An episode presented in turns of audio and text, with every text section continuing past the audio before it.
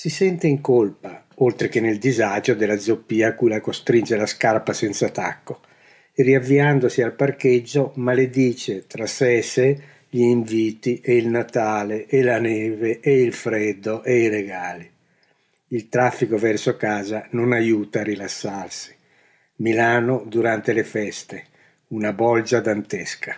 Per passare un semaforo ci vogliono tre o quattro ripartenze e rifermate Statue dentro alle vetture guardano innanzi a sé senza vedere, rimuginano i propri guai, in cuor loro auspicano la fine repentina di questo periodo cosiddetto festivo, e pensieri corrono come cavalli selvaggi su sterminati prati verdi, senza meta.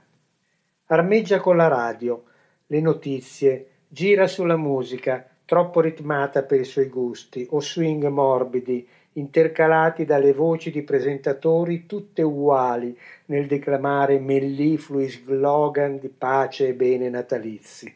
Spegne e cerca di entrare in un atteggiamento mentale più consono allo spirito dei bambini quando arriverà a casa. Deve anche pensare al cenone, a preparare la tavola con tutti i festoni del caso, da tirar fuori dall'armadio dello studio e da confezionare gli ultimi pacchetti che verranno aperti subito dopo cena. Va un po' in tilt, ma si sforza di mantenersi razionale ed organizzata.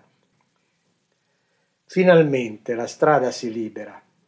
Abitare in periferia ha qualche vantaggio, anzitutto l'economicità della scelta, con le case che costano un po' meno. Poi la rarefazione di presenza nel quartiere, le costruzioni meno addensate rispetto ai centri storici non però al quartiere dormitorio come a Milano ve ne sono, dove la gente è tratta solo dal costo del posto letto, priorità di un'esistenza meno fortunata.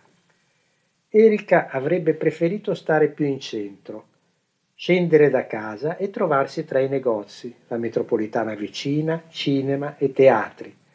Non che ci si vada troppo spesso, ma sapere che potresti fare cose che poi non fai ti rende più appagata piuttosto che non farle perché non puoi.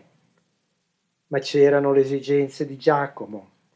Aveva motivato molto bene la necessità della pace nel verde, quando esce sembra di essere in campagna, pur essendo a un tiro di schioppo dalla metropoli. E gli uccellini che svegliano al mattino, per fortuna una gioia che veniva loro risparmiata per la più parte dell'anno. Non era chiaro se anche gli uccellini amassero dormire e preferissero essere svegliati dal rumore degli umani, o forse non prediligevano il loro quartiere. Fatto sta che solo in primavera sentivano qualche sparuto cinguettio. E la città era vicina. Volevano andare a teatro? Venti minuti, mezz'ora al massimo. Così al cinema o per negozi. Invece li prendeva come un rifiuto a muoversi soprattutto in inverno, per cui era come se la distanza fosse di 100 chilometri e si ritrovavano tutte le sere davanti alla televisione, finestra sul mondo e surrogato di divertimento. Per lei, al contrario, la città era il luogo dove si svolge la vita vera. Esci da casa e ti trovi tra la gente a guardare altri volti, indovinarne le preoccupazioni, studiare l'affrettarsi. C'è solo la strada su cui puoi contare. La strada è l'ultima salvezza.